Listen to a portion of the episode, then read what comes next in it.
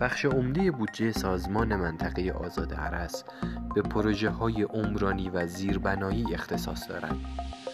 پل ارتباطی شهرک امیرالمومنین یکی از پروژه های در حال احداث عرس است که با 172 میلیارد و 540 میلیون ریال در حال اجراست.